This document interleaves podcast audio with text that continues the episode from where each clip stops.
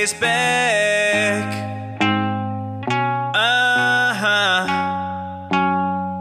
Yeah, I'm gonna take my web to the Green Goblin. Gonna sling my web till I can't no more. Gonna take my web to the Green Goblin. Gonna sling my web till I can't no more. I got Tony in the back, spider drone attached, mask is red and black, got the suit that's red to match. Riding on a spaceship, huh, you can whip that vulture. This is episode 676 for July 2021, and you're listening to the Spider-Man Crawl Space Podcast, and I'm your host, Brad Douglas.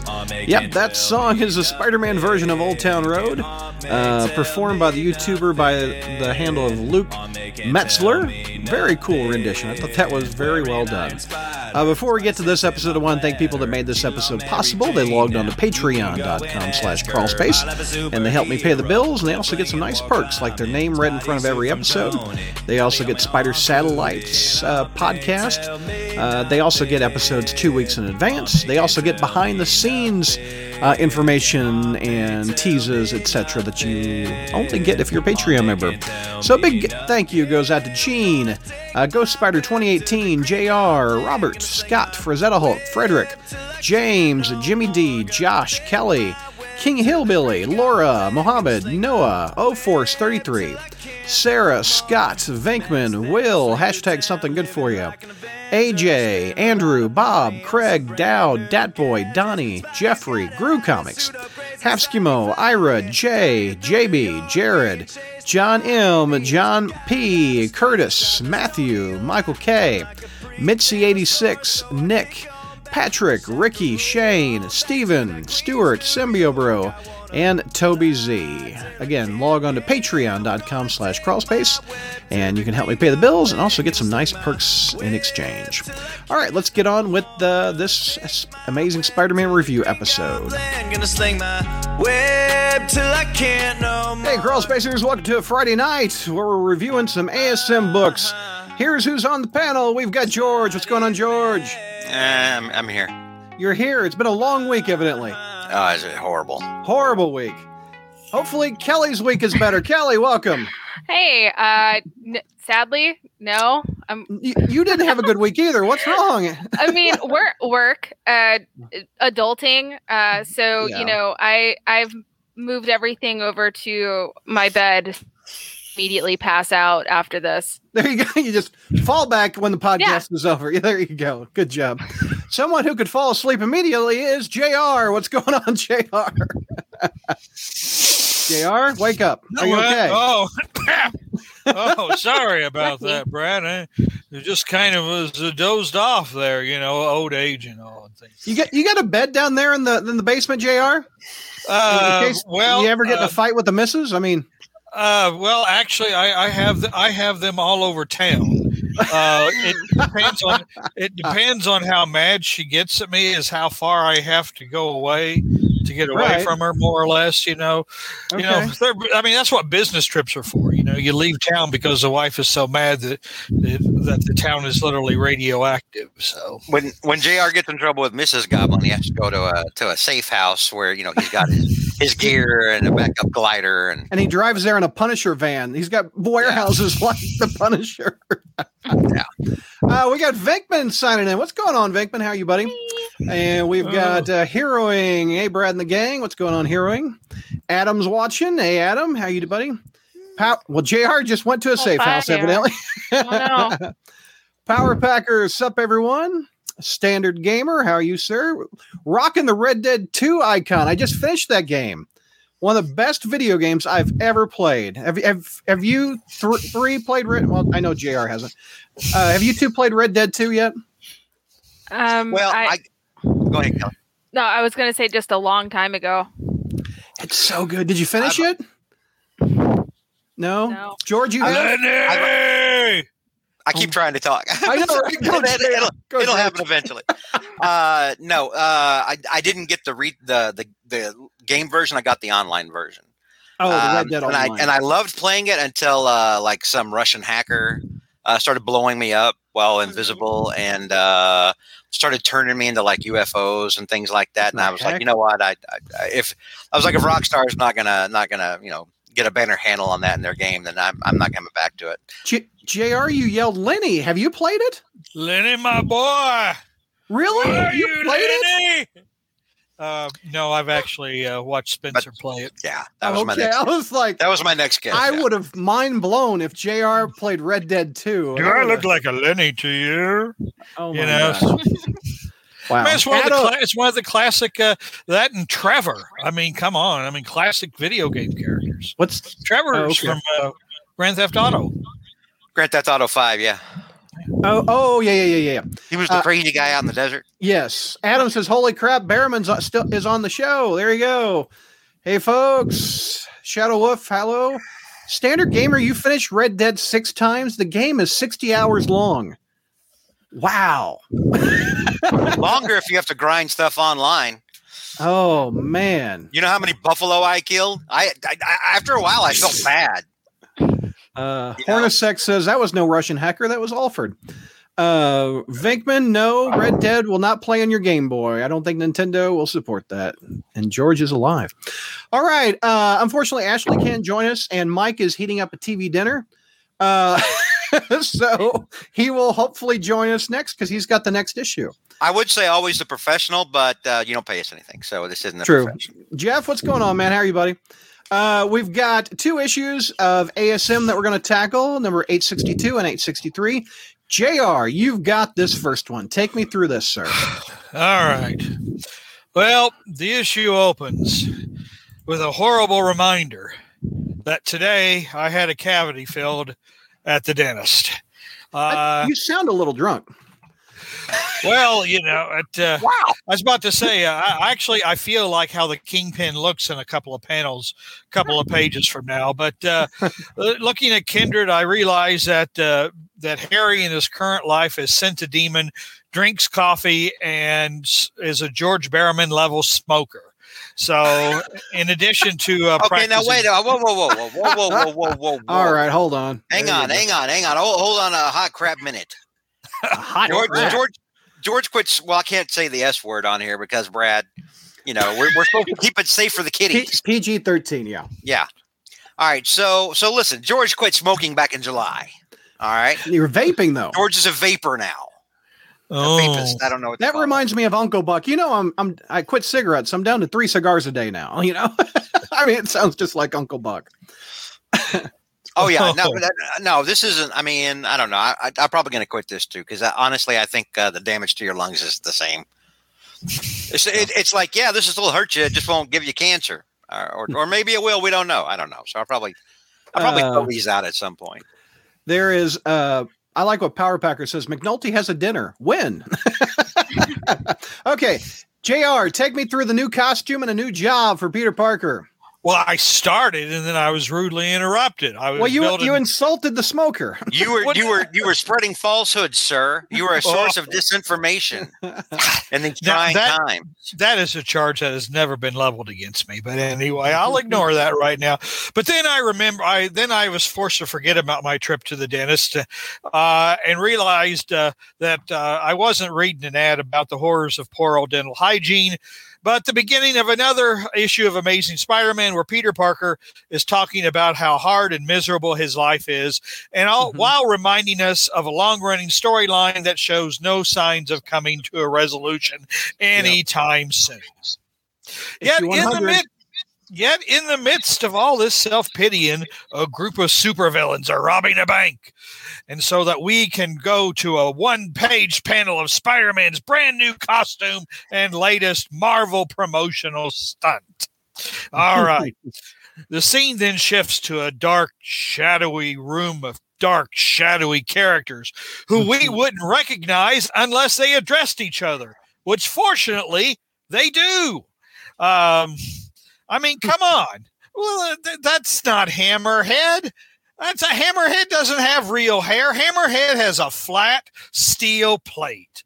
You know, if you want to know what Hammerhead really looks like, go watch the latest podcast of Spider History and Friday Night Fights, which show Hammerhead in all his glory. And yeah, that does look like a normal dude, doesn't it? Yeah, you make it sound like he works at Chippendales.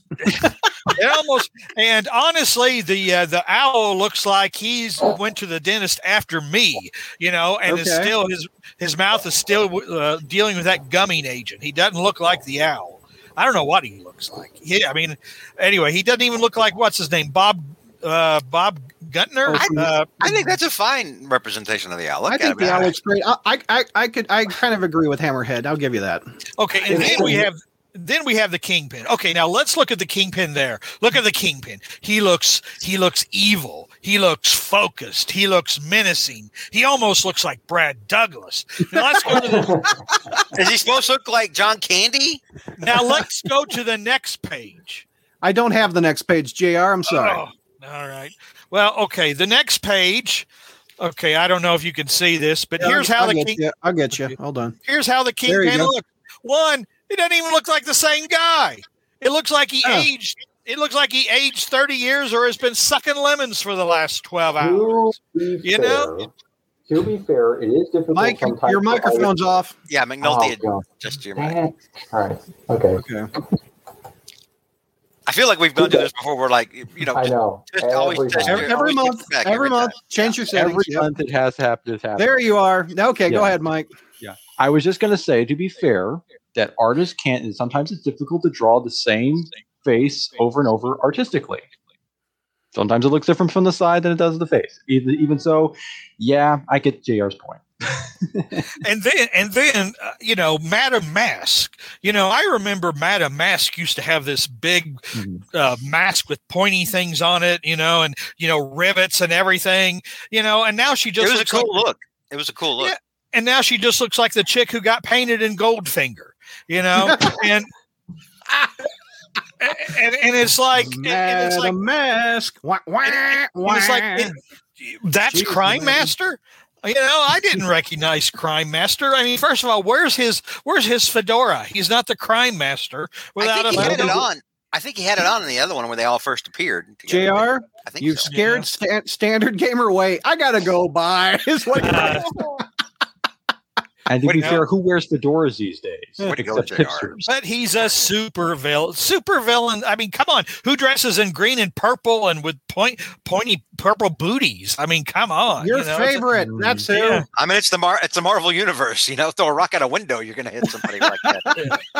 All right. So the Kingpin goes into after the Kingpin sucks on a few more lemons and looks 40 years older. He goes into an overlong narration that ultimately ends with him telling his cadre of crooked cronies that he wants Fred Myers, Boomerang. Okay.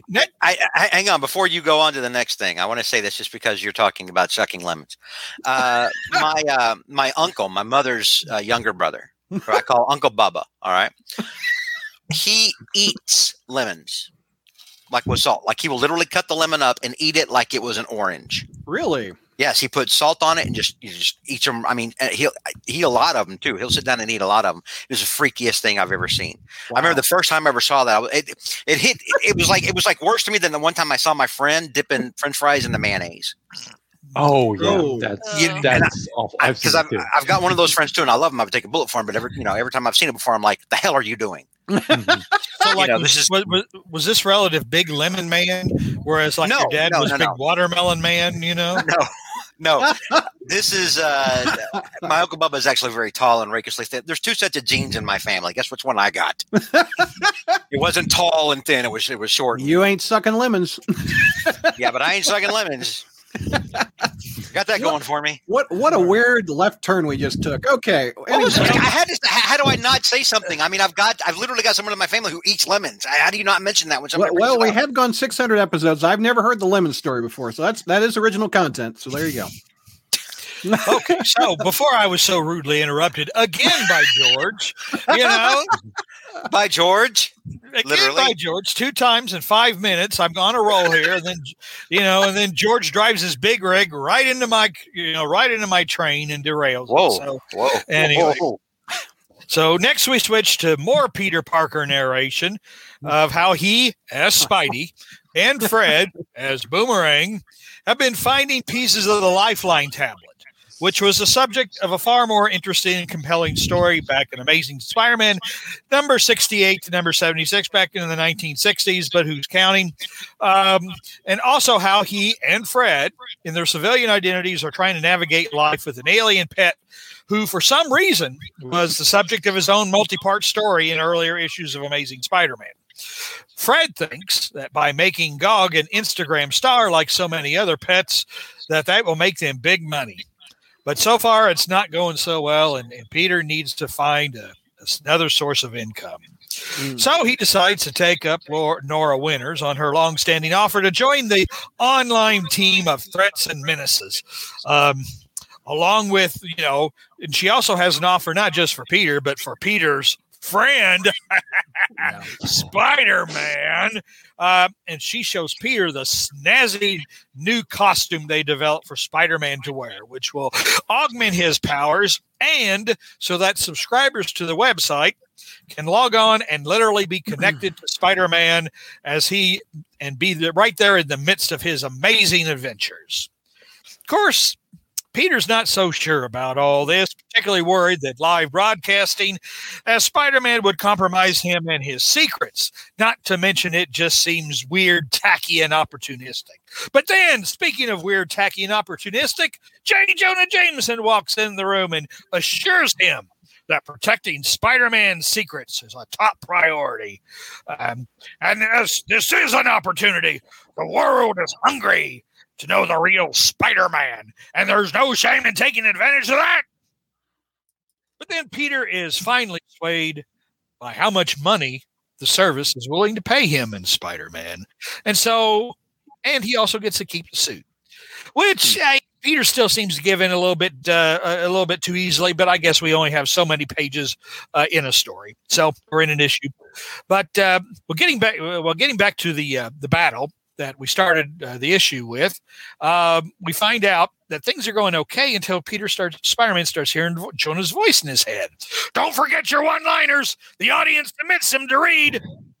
And yes, indeed, the audience is submitting one-liners or jokes for Spider-Man to read. So Spider-Man reads, this is from Brendan in Tampa.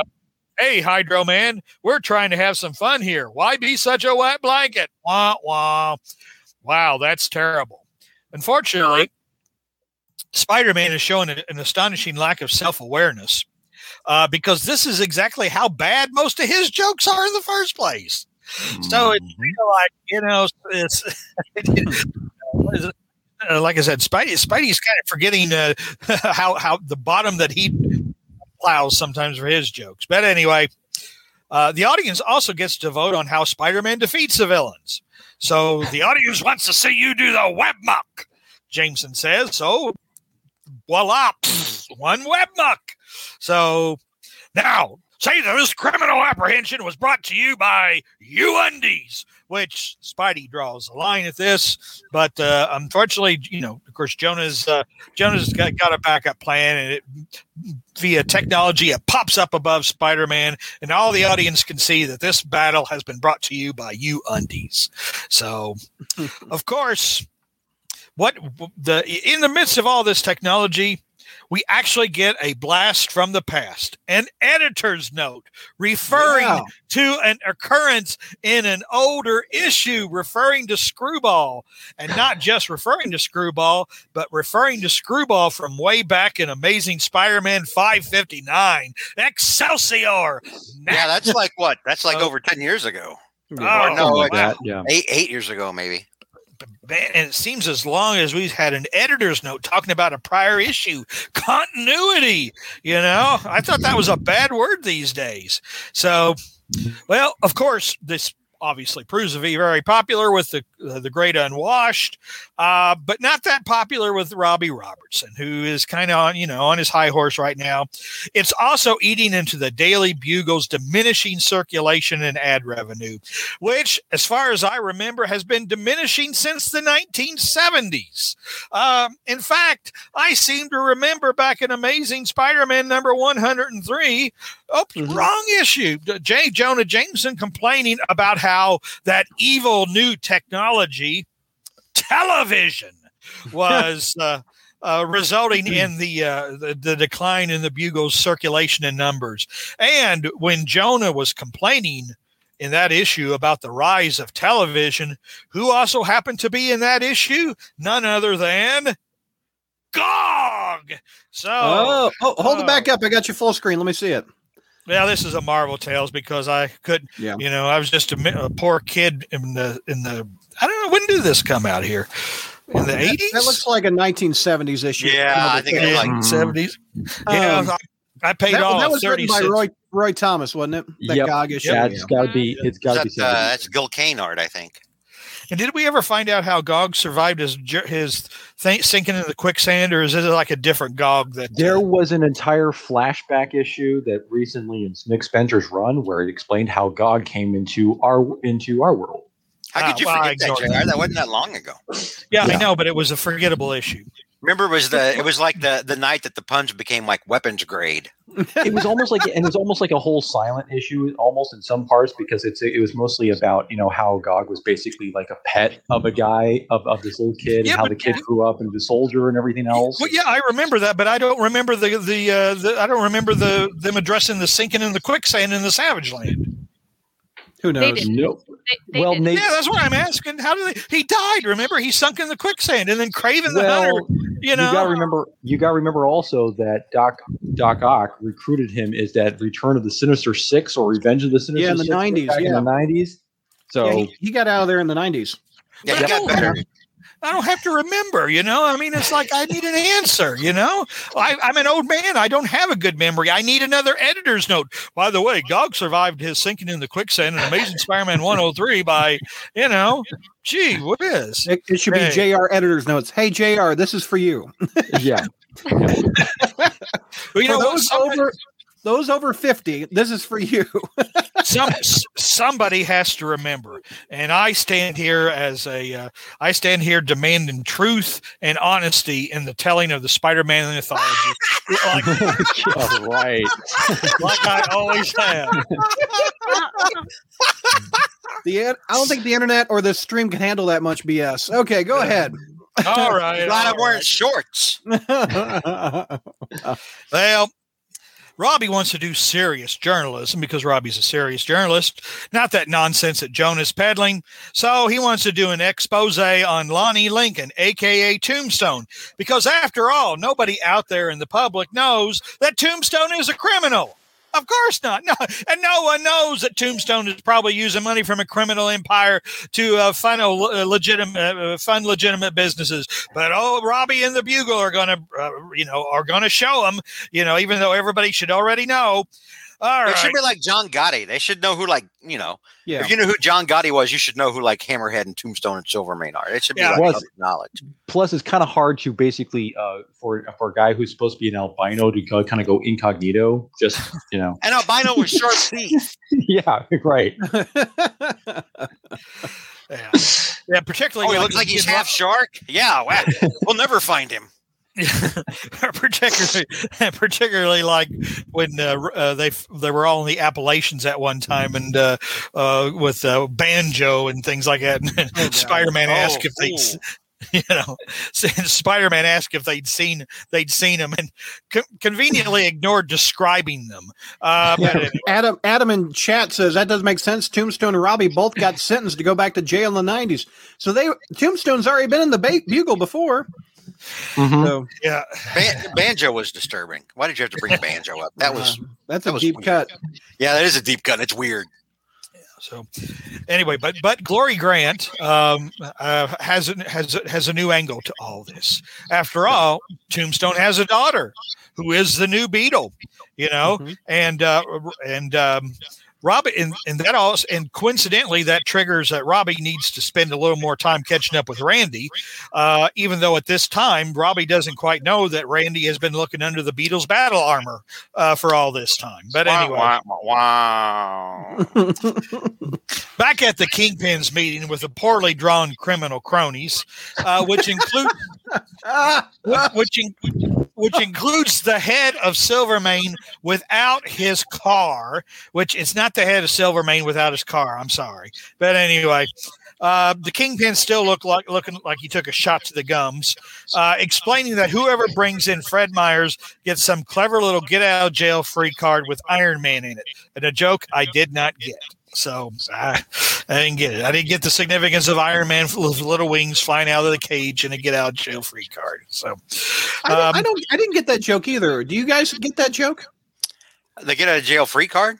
No, that's for Monopoly. But why is Iron Man on it? Well, because it's Iron Man. I mean, the Marvel puts him on every damn thing. I'm surprised. I'm surprised Tony Stark's not on one of our like the $10 bill or something. Kelly or Mike, did you understand why Iron Man was on the get out of jail free? Iron Man's never been to jail, I don't think. The only thing I can think of is because Tony Stark was at once upon a time the base of the registration. For folks, maybe he can help people get out of jail. I don't know. I'm stretching. Well, go ahead, Kelly. Oh, I was just gonna say, more than likely, just superhero like Monopoly. Yeah, Monopoly. I have a theory now. It makes sense to me. The guy on the original, the original Monopoly mascot is I forget the name, but like he's always carrying around sacks of money. Oh. Yeah, the guy, the daddy. Oh, Money bags. No, Uncle Money Bags or whatever. Penny. Okay, I'm sure. Gonna have to look that up. but I mean, he's always carrying around sacks of money. Who mm-hmm. you know? I mean, that basically describes Tony Stark. There you go. We figured it out, Mr. Monopoly. Uncle Penny Bags. There it is. There you go. Uncle Pennybags is the mascot. So in the Marvel unit, okay, there we go. JR, we've between the five of us, we figured out the joke. I was about to say, Brad, I don't remember how much of a part you actually played in that. I think Googled it. You only Googled the name of the guy. You didn't work through the theory like George did there. Yeah, George and Kelly and Mike worked through it, and then when you said Monopoly, I went and Googled it. Look, Douglas, I solved the crime. You just took a damn picture off on the side. All right? I solved the crime. You took a picture of the cops putting the dude in a van. All right, Douglas? All right, all cards on the table here. I solved the crime. Mine is the superior intellect. Oh, Douglas. Ooh. Oh. Yeah, I went right. Oh, I love it. Ooh.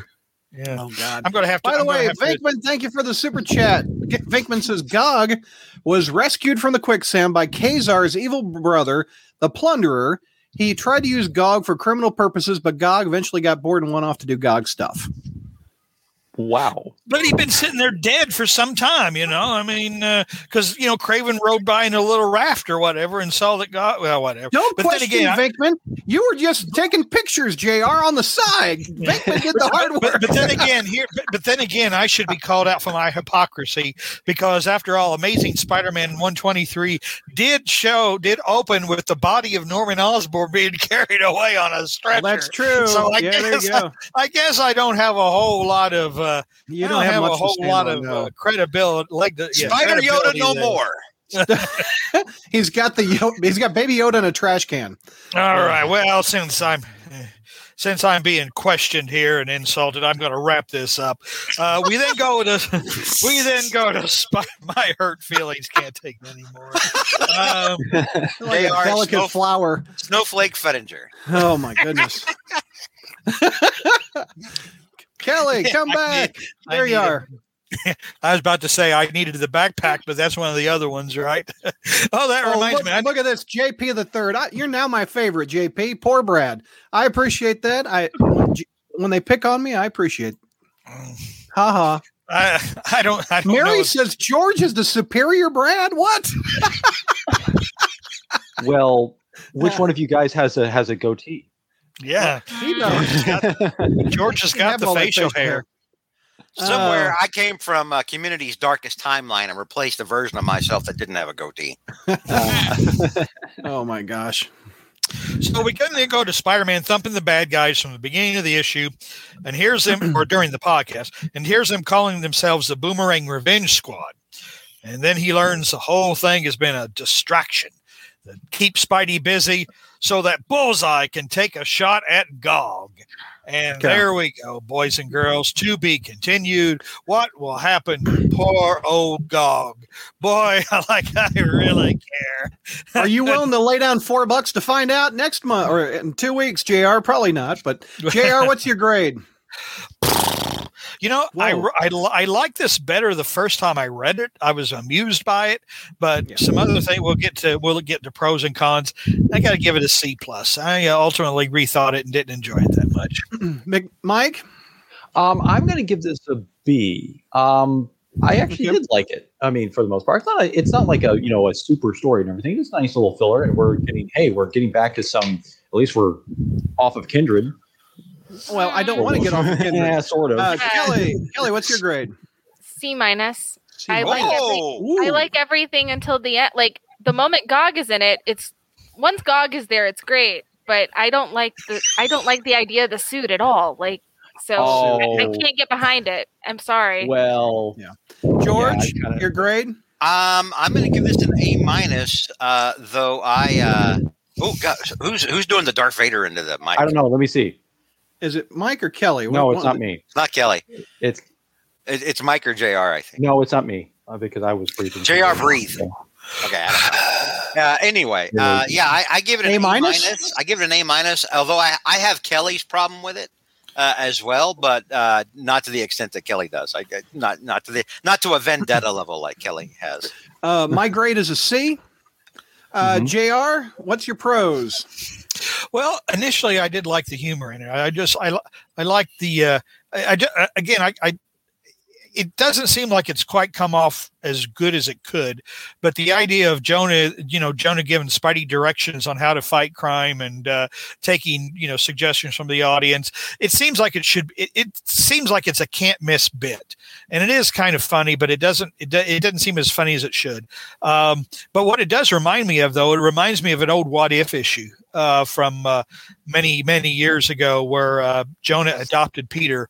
And at the end of the story, they go into business, a superhero business. This is what this kind of reminded me of. So I did like some of the humor, and the costume doesn't bother me that much, frankly, because I know it's not going to last very long. So Venkman is explaining his reference. Thank you for the super chat, Venkman. He says, the God Plunderer story was an astonishing tales, numbers 17 to 19 from 1973. So JR... There you go. That's when God came out of the sand. All right, Venkman. Well, I guess I gotta tip my hat. Which is considering my hair is thinning, isn't staying on my hair head as well as it used to. This is like seeing Joe DiMaggio streak end. One night in Cleveland. Oh, goodbye, streak DiMaggio. Oh my gosh. Okay, so what's George, you gave it the highest grade, I think. Take me through this. What was your big pros? Okay, number one, that first bad pun that gets thrown out. Hey, Hydro Man, we're trying to have some fun here. Why such a wet blanket? Okay. And it said, hey, this one's from Brendan in Tampa. When I read this, I was like, dude, this is so bad, it might as well say this is from Brad and Joplin. All right. And it did remind me of when we put the comments on the screen. Like, I get it. So, okay. So there was a lot. I mean, number one, well, we'll get to that in cons, but I mean, there are some things I don't like about this. But the stuff that I did enjoy, like, heavily outweighed the stuff I would normally punish the issue with a lower grade. Okay. I loved all of the villain stuff towards the front, Oh, hang on. I may be thinking. No, I liked all the villain stuff. Like the owl and everything. I keep because there's two issues. I sometimes lose track of which one is what. But that was on this one, and I loved the villain banter at the beginning. I just like seeing all those old villains, and I'm excited about watching. I'm hoping that they don't just you know, like the culmination of this is not just them like there's one fight and they're all, you know, off to jail. I want this to last a while. This could actually last a while, and I would be happy because there's a lot of people in here that I really like. Okay. And I like that we're getting the Robbie and Tombstone stuff brought up again. And this time it's their kids, and they're creating some kind of cool Romeo and Juliet kind of a thing, which I think is very intriguing. I mean, like, I should hate this. This is clearly a filler issue. Mm-hmm. It's got Gog, and we don't have Ashley here, so the amount of puns drops by 60%. Well, you know, which you know, we miss you, Ashley. So you know, there's a lot. There's just I like Gog being an Instagram thing. Oh my God, that's hysterical. I think I keep coming back to how this felt for me a lot like an issue of Superior. In some way, Superior Foes of Spider-Man, you mean? Superior Foes of Spider-Man, and that's a good thing because I loved that. That was hysterically funny. Okay. So I like. It's a filler, so you know we can kind of bring down all the high drama we've had for a little while and just kind of have a little fun, maybe. Boomerang's great in here, you know, as he always is. But I really love the whole Instagram thing. It's just it was a big charge for me. I just liked this issue. I mean, despite it being a filler, I really just liked it. I thought it was funny. I thought there was a lot going on in it. I enjoyed it. Oh. Just to go back to how Gog came out of the quicksand, I pulled it up on Marvel Unlimited. Look at this. There's Gog's hand right there. He's getting pulled up by a helicopter, JR, from 1973. Well, there you go. There is how Gog came back. Well. Thank you, Venkman. Oh, Gog resurrected. Holy God, yeah. By the way, Power Packer says he's going to be an uncle, so congratulations, Power Packer. That's very nice. There you go. Yeah, better off somebody else having the kid beside you, right? Oh, give him his moment. Give him his moment. Mike, what was your grade? Because Kelly and I were tied. I think we were in the C range. I gave this a B, mainly because it's not the greatest thing, but I am going to do something that I thought I would never do when it first came out. I'm going to defend the suit. Oh God. Okay. Because here's the thing. It's supposed to be ugly. It's supposed to be hideous. I guess. And the whole thing is designed because the thing is like, we're all kind of wondering like, why would he have this costume change? Well, guess what? This entire issue is basically Spencer basically poking fun at the idea of how a superhero has to change costumes all the time. And it ties into sort of a gimmick here with the idea of like, because it fits with that basically that's a place like Threats and Menace would come up with this thing to say, it's like, hey, go put this thing on so we can get those views and clicks and everything. And, you know, and also the fact that Spidey himself is pointing out like, this is just basically Screwball's gimmick. But at the same time, it does kind of fit with what's going on here and everything like this. So yeah, so the idea the costume thing, it's supposed to be stupid. Let me ask you this, McNulty, since you're the one that brought this up. So do you think the scenario was Nick Lowe came to Nick Spencer and said, I almost called him Rob Lowe, that Nick Lowe came to Nick Spencer. Maybe they're related. And said, listen, we just got word, we've got to change the suit for a few issues. We need a new Funko Pop figure. Or whatever. Lowe drops this on Spencer, and then Spencer's like, okay, fine. But if I do that, I'm going to make fun of it because I hate it. Yeah, I think so. Do you think that's what happened? Yeah, I think this is because they realize, because again, Spencer is very self-aware about all these different comic book turns of it, very much so. And so the idea of him like the same, like this, because I mean, let's face it, they're acknowledging that the costume change is a gimmick in the issue itself. And the fact that, you know, it does look kind of like something that, you know, something more, it doesn't even look Spider-Man-ish at all, except for the eyes and stuff. So it is, it's very kind of gimmicky and flashy and photo and try to be like, you know, oh, look, it's kind of the hip. And I mean, all they need now is it almost like some sponsorship logos like they had with, you know, back when. Like on NASCAR. Like with Doc Ock with Superior Spider-Man or with Johnny Storm in the first Fantastic Four movie had all those things on.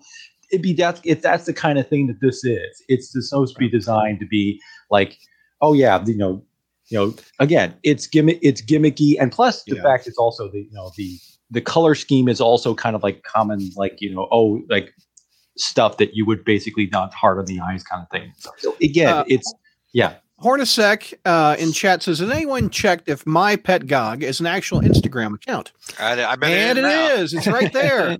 Oh, my God. 16 followers. No post yet. So I'm going to go follow it right now. Exactly. Everybody go follow it. Let's see if whoever snagged it.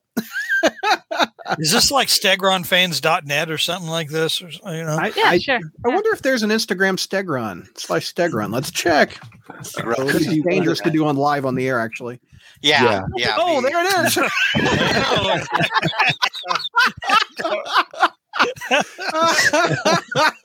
Why isn't it Pikachu? Why isn't Pikachu smoking a cig? I don't get it.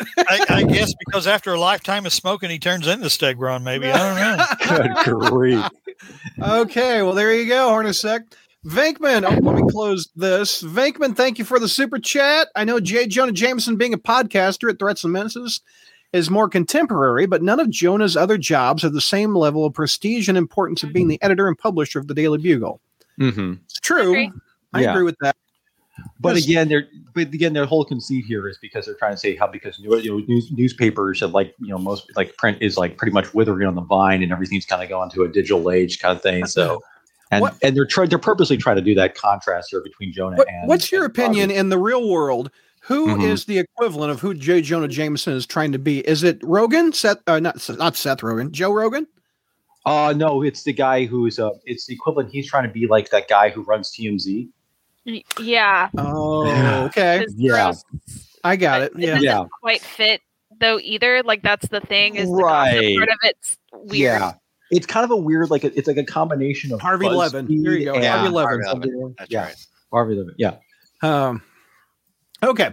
Kelly, let me pull this down. What's your pros? I'll give a couple pros too, but what's your pros? Okay. Well, I mean, obviously Gog and Gog having a cult following in the 616 as he does in real life.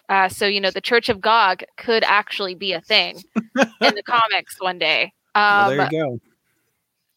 Yeah, I see. I like those parts, and that's really about it here. And it has nothing. I want to say it has nothing to do with Spencer's writing at all. I believe exactly what Mike was saying. Mm-hmm. It still doesn't mean that I feel like basically letting that slide and allowing Marvel to think that that's okay is okay.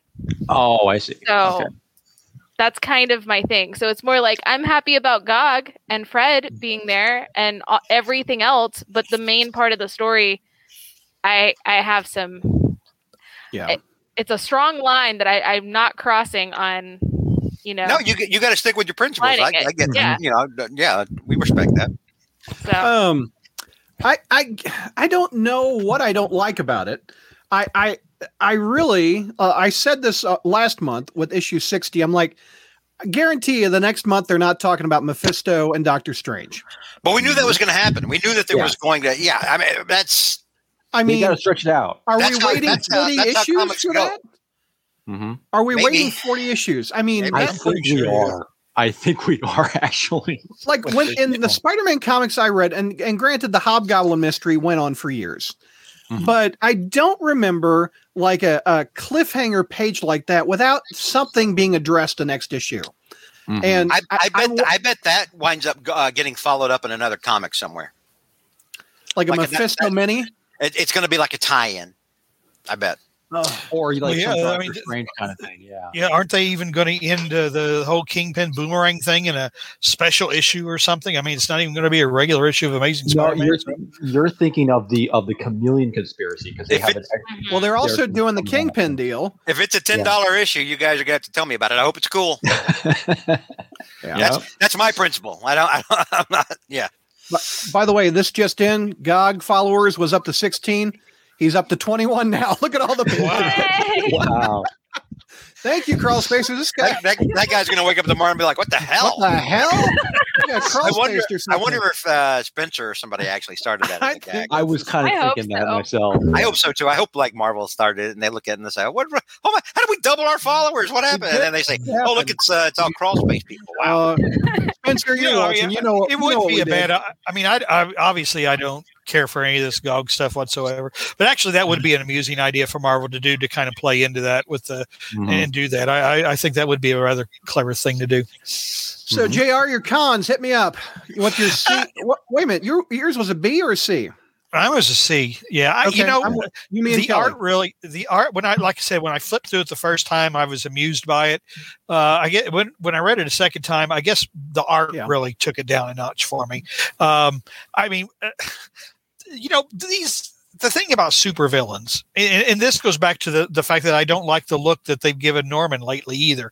They shouldn't look like no more people. I mean, they're garish Dick Tracy villains. You know, I mean, that's why Batman's.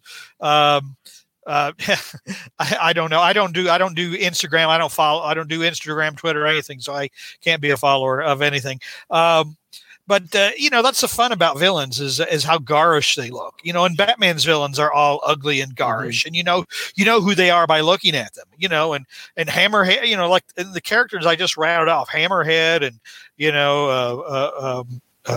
it's not really a Spider-Man villain, or really Madam Mask isn't either, but they have a distinctive look, and I don't get the the idea of normalizing them, and plus they just look unfinished. I mean, again, I can't draw a straight line with a straight edge, so I am not a person who is in the best position of criticizing somebody's art. But I mean, it just looks unfinished. I can kind of get JR. From the standpoint of they don't look like villains. It's the reason I quit professional wrestling, watching my wrestling in the early 90s, because they went from all these colorful costumes and character gimmicks to everyone looks like they have stringy, greasy hair, like they just combed it with buttered toast, and maybe they haven't bathed in a couple of days. I mean, literally every wrestler looked like that, and I was like, they're all wearing NWO. Do you put an A on wrestling, George? On wrestlers, yeah, wrestlers. Okay, yeah, because I think that's how Kirby would have said it, wrestling. Hair. That's how my dad. That's how my dad says it. By the way, a lot of Kirby art was heavily influenced by the wrestlers back in the day. The wrestlers. Okay. I get where JR is talking about that, because that can completely take you out of it when the villains don't look like villains anymore. So it'd be like the Joker winding up in a movie and he looks like Adrian Brody without makeup. It's just him hanging out, like maybe wearing a fancy suit, and they just call him Joker, but he's not actually Joker. It's jarring. I get where JR's coming from. I feel JR's pain on that. Let's hear some other cons. Kelly, what's some of you've had with this issue? So my thing is the fact that, like, yes, the suit most definitely came from editorial saying, hey, we need another Funko Pop. Hey, we need another suit for the next video game, whatever it was. And the issue that I have with it is the fact that, like, yeah, Spencer, probably this is his smart answer to everything, and it could be amusing, but to me, I find it so against everything Peter stands for, and it is very Jonah, and it is very Threats and Menaces and Nora Winters, but it's not Peter, and the fact that Peter's not even standing up for himself and even remotely thinking about it, which I understand money, but still, that will always bug me. On a level of like, that's always going to take down anything a letter grade. And then add in the fact that, like, the jokes are bad. I know they're bad on purpose, but I don't have to be amused. I'm not amused that Marvel thinks that, like, because this is a gimmick that Marvel's going to think is okay and is going to keep doing, like they've been doing this, like when they restart everything. It's all for marketing. And I just really want to get back to a good story, because I feel like this even derailed this plot. Too. Like, I don't see where this is going to fit later. It is legitimately a, hey, we need a new suit for a little bit. So I do agree with you somewhat that Peter should be way more suspicious about the suit, because I do think, because who do we know that is actually funding Threats and Menaces? Yeah. It's the Chameleon. The Chameleon. Okay. Yeah. So I'm thinking, because the first thing I saw when I saw the suit was, why didn't Peter goes, hey, where did this blog get the money to build and create this high tech suit? Mm-hmm. You know, that's You know, speaking of the suit, like if this was any other writer who I didn't know and have a history with being extremely funny from Superior Foes, and if this is any other writer than Nick Spencer, say, you know, the what, 3 times it may have happened under Slott, I think, and I hated it then. I don't crucify this the way I would have a Slott issue with a suit change, because it's actually well written, and a well written comic will actually make me. And I've talked about this before. Like if the comic is well written, I'll overlook things that I normally would have hammered. So, you know, a couple things. Peter Parker's ethical, journalistic ethics is very skewed anyway. He's been taking pictures of himself. He's been selling selfies essentially under false pretense. He published a book of it. He did. Well, yeah. So I kind of see how Peter would put on the suit because of A, he needs money. Yep. And B, he's done unethical journalistic things before. And technically, he's getting 2 paychecks out of this. Money issues. Yeah, and money, how is that going to work? Money issues been a thing with Spider-Man since Amazing Fantasy 15. Yeah, how does Spider-Man cash a check? He can't cash a check. So how? No, I'm just saying him being concerned for money is that's exactly. Now that Jonah, Jonah knows who Peter is. Jonah can work it to where that doesn't become a problem. What were you saying, Kelly? I agree with Kelly though in a way. Kind of like I was saying, it seems Peter agrees to it too soon. Not that he would not eventually do something like this, but it just happens a little bit too quickly. I think the thing that flips it there is Jonah being part of it and him knowing, like when Jonah's talking about, you know, like, you know, no, I'm totally here to protect anything Spider-Man doesn't want to see. I think that he actually trusts Jonah on that, given their recent history. And the fact that Jonah knows that he's Spider-Man, for example. If you take Jonah out of the equation, out of that scene, I think he tells Nora to go pound sand. Well, right. I'd hope so. It's more of just, like I said, it's less about in story and it's more about we know where this is coming from. And I really wish somebody would have stood up for the character and stood up for the story a little bit more. We, of course, don't know. For all we know, this was literally write this or leave. But I don't feel like that's exactly what happened. So, but the whole needing money thing and being more open to things because he does need money. First time he went to go try to join the Fantastic Four, needed money. First time he went to go join the Avengers to be a reserve Avenger, needed money. Yeah, found out they got paid $1,000 a week, and he's like, I'm down for that. Yeah, let's do that. I like what Hornacek says. Peter faked pictures of him fighting Sandman back in ASM4. He threw sand up in the air and was diving through it for a paycheck. Yeah. Plus, this is not the first time Peter has taken Spider-Man has taken lame endorsements, because that's what the Spider-Mobile was. But no, I get your point, Kelly. I agree with it. The Avengers were getting paid $1,000 a week, but Sam Wilson, back in the mid-80s. Yeah, but Sam Wilson wasn't getting paid any money at all for anything he does, and he can't get a bank loan in winter. The spoilers. Soldier Part 1. I'm sorry. It was just the ham-fisted. It was just, it reminded me of a certain amount of ham-fistedness. I guess my main cons are A, there's nothing, even a sentence devoted to the cliffhanger of the previous issue. Well, okay, Peter doesn't know anything about that, though. It doesn't have to have Peter. I just want to see what Doctor Strange and Mephisto. Nothing addressed as a reader. The suit is lame. We know it's lame.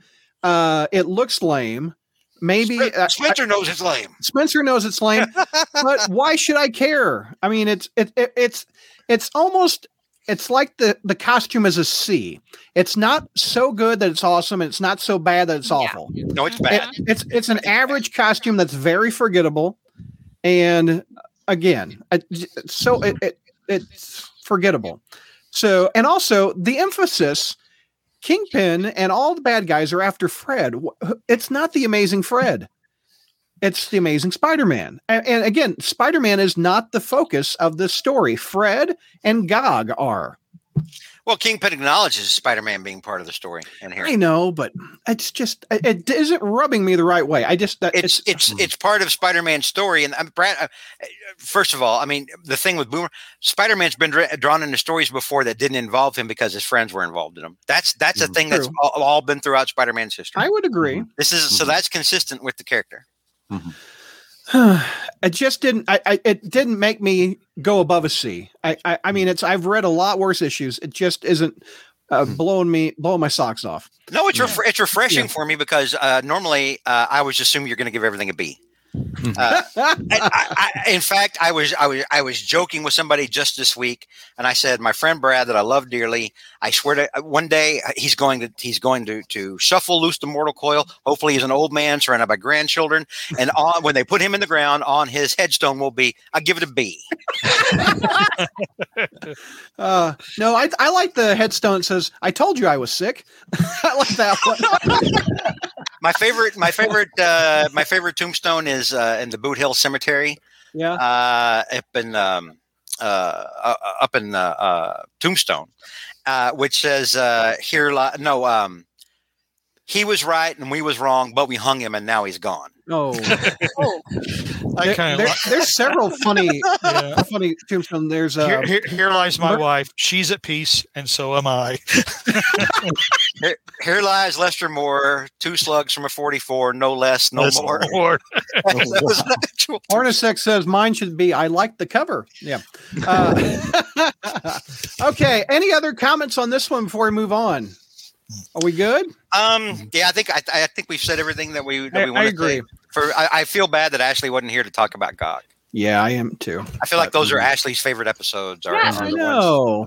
On Gog. I know. Yeah, but if she's using that new mother, worn out, having this baby thing, she. How long is she going to play on that?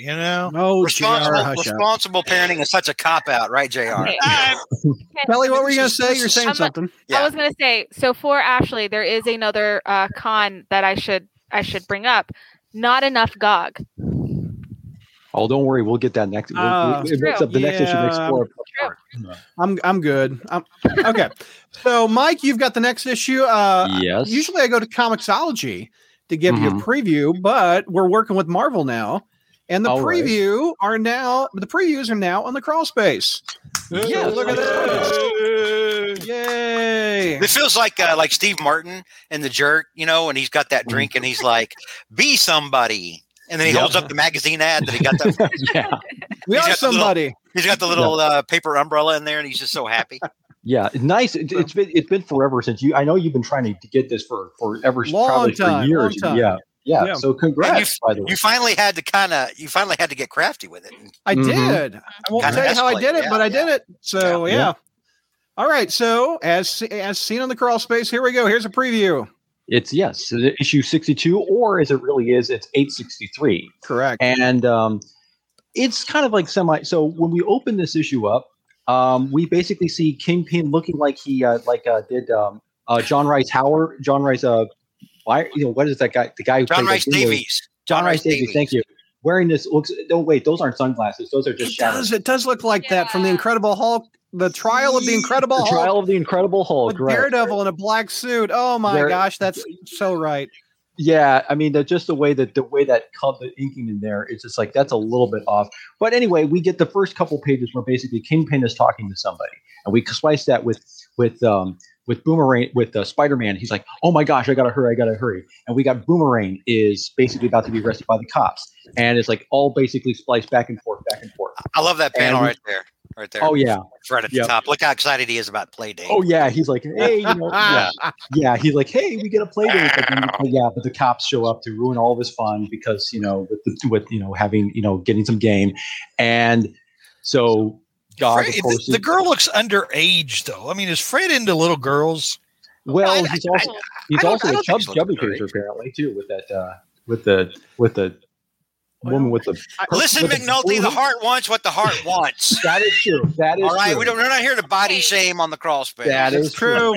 And also, more than likely, these girls are just Instagram followers of Gog. So that's true. He doesn't really say anything that's like outright scandalous to these girls either. No. Yeah. So I think it's just mild flirtation, not maybe realizing she's like 17. Honestly, the whole smile on his face about the play date could be him thinking about the Instagram hits too. Yeah, plus it's like, hey, I got fans and followers. It's like, cool. And well, Gog is like, he's of course is like, threatening. And then we see Bullseye, He's about to hit Gog. Is he going to shoot him? No. Instead, he shoots Gog's collar. Now, for those of you who don't realize this, but the collar is what makes Gog nice, small, and cuddly. Well, now, but after he takes the collar on, he turns into King Kong because, you know, and, you know, he starts, you know, stomping around through the city, and Spider-Man's like, oh my gosh, I gotta, you know, he realizes what happened. So he tries to grab, tries to stop Gog, and then Boomerang, in his first of one of copyright infringement lines that he does throughout this issue, decides, hey, don't worry, Spider-Man, I'll give you the fastball special. And, you know, takes his two boomerangs and the collar, like does his whole world, throws it to Spider-Man, and Spider-Man, and this is kind of cool, he catches it in midair, does his little MacGyver act while he's catching it to make it big. So then he can then slip the collar onto Gog as he's climbing over up on the building. And as he catches Gog after he shrinks and he falls, and then Spider-Man just basically quietly reminisces, like, you know, I should have been more responsible in raising Gog. I mean, this is a basic thing, you know, taking care of a pet or taking care of a child. And I haven't really been doing a good team term lately. You know, maybe I shall do better. And then smack, he hits a car, which basically breaks his fall. And, you know, basically, yay, day is saved. Sort of. And little Gog looks so happy. He does. Spider-Man, he just look at it, it's so heartwarming. Oh, absolutely. I mean, and Boomerang's like, oh my gosh, you know, Spider-Man's my hero, because they. So we then cut to basically Randy Robertson having dinner with his dad, Robbie Robertson. And I guess Randy's probably kind of explaining to his dad about the new girl in his life, who of course still hasn't told who she actually is. Shame, shame, shame. And Robbie's like, oh, laughing. He's like, oh, she slashed the car of your tires. Oh, she sounds like a fiery one. And I know how you were all into those fiery ladies, you know, like Glory and Nora and everything like this. It's like, you know, it's like, but you know what, son, you know, she sounds like a keeper. I think you ought to give her another chance and make it up to her. And like this, you know, because she sounds like this person's right for you and everything like this, you know. I mean, if I'd have said no to a girl with a criminal past, I would have never married your mom. So she sewed a little crack on the side, but times are tough. Yeah, exactly, right. Sure, to survive, son. Sure, she sounds like a psycho, but hey, you know, it's a Marvel universe, kid. You gotta find them where you can get them, you know. Right? Yeah. Hey, Captain America dated Diamondback for a while. It's all good, son. Yeah. So as he's explaining this, here comes Jonah coming in. He's like, "Hey, it's my pal Robbie." He says, "Hey, what's up? How's he's like, you know, he's kind of and Jonah's kind of trying to be all hip and with the lingo. Like he says, "Hey, you know, the Threats and Menaces, it's doing all great. It's getting all the, what do they call them? The views and clicks and all that, you know, all that stuff and everything. What do you call them on the internet? It's the views, the clicks. What is it they said in Cobra Kai? Hash brown and send it to the internet or something like that. Yeah. He's like, yeah, we're getting all them likes and notification bells and all that other stuff. And it's like, he says, hey, and he sees Randy, he says, hey, maybe I hear Randy, you know, hey, maybe you can come work for us. And then he goes, then he says to Robbie, says, hey, I heard that the Bugle's not doing so well compared to us. Because, you know, yours is kind of an old rag. But, hey, maybe we can put some ad space. Is that what they call it? Ad space? We can put ad space on there and, you know, and on Threats and Menaces. I can see, like, Fred starting a YouTube for Gog videos now. And then starting every one of them. And then, hey, don't forget to hit like or don't forget to like and hit the subscribe button. Yeah, and the notification bell. Yeah. But, you know, as Jonah's trying to explain this, and Robbie, of course, is just not interested. He's just like, look, Jonah, there's a real difference between you and me. He says, first of all, I'm a journalist, a professional journalist, and you're just a muckraker. And, ooh, you know, yeah. And then Joe's like, oh, I see how it is. You're just jealous of my success. Well, fine. I don't need you. I'm almost successful on my own. Ha. I'm going to, you know, keep proving it and everything. And then it goes on this big rant. And then, of course, Randy makes Bobby's points. Wow, this guy has not changed at all. Which is why we love Jonah, because he doesn't change. He's still going to be the nice, hypocritical, skinflint guy that he always is. And, yep. And then we go back to I believe, is this, I'm trying to remember the page order here. Is this we go to Kingpin, right? No, you got Mary Jane in the weird pants. Yes, there you go. I did not want to upset Chi-Town because with forgetting about this Mary Jane scene. So Fred, of course, he's all crying. He's got his pet toys, and he says, where we get the second of his copyright infringement statement. He says, "Oh, don't feed him after midnight." You know, yeah. I was actually thinking I forgot that he actually made that thing because I was going to be the whole joke about how he's like, you know, telling of all the rules. It's like, oh, he actually did make the gremlin reference. But, yeah. You know, and so Mary Jane's like, oh, isn't he so cute and cozy and everything like this? And then Spider-Man says, hey, Mary Jane, mutual friend of Peter Parker and everything else. Can you make sure you can take care of Gog as we go try to track down, you know, all this stuff and stuff. And she's like, oh, sure, Spider-Man, blah, blah, blah. And she's like all petted in and Gog loves it. She looks so happy with the baby, like she would be a good mom or something. Yeah, right? They should probably address that at some point. By the way, when I looked at her shirt, I thought that was like Overdrive. Like, I thought of Overdrive. Yeah, I don't know if that's – I think that it's almost like an Evil Knievel. Is that like an Evil Knievel shirt? Almost. No. I don't know. I think it's just generic because, like, she's wearing literally something straight out of like Forever 21 with like embroidered jeans and very odd top. Mm-hmm. Yeah. But you know, pretty good, nice pose and everything like this. And so then after they leave her and everything, you know, he says, "Okay, we got to track down." And Boomerang's like, you know, he's like, "Oh, he's all mad." He's mad. He's going to get revenge. He says, criminals are a superstitious, cowardly lot. So I must wear a disguise that might strike terror to their very hearts. I must be a creature of the night, black, terrible, like a boomerang. And Q Spidey face palming hard as along with everybody else. This makes another copyright infringement thing. You're missing the Ascot reference. We had an Ascot. Reference. Yes. Oh yeah. Thank you. He says, "Yeah, Kingpin has a cool ascot." I was like, that literally cracked me up. That was pretty good. Yeah. So Spider's like, "Oh man." So then we come back to the fashionable ascot wearing Kingpin standing in front of Kindred, and he says, "Haha." He says, "Well, look at you." And Kingpin's like, "Well, look at you now, Kindred." He says, You forced me to bow and scrape before you when I couldn't wait because when you promised you could bring back Vanessa, but now the tables have turned and now you're never ever ever ever ever going to get out of here, even though you are. Which, by the way, it also raises up the interesting question, like why wouldn't he? You know, because it brings up later in this issue about how Kindred wanted to have Kindred. You know, Peter Parker's off limits. So why would Kingpin still honor that agreement? Who knows?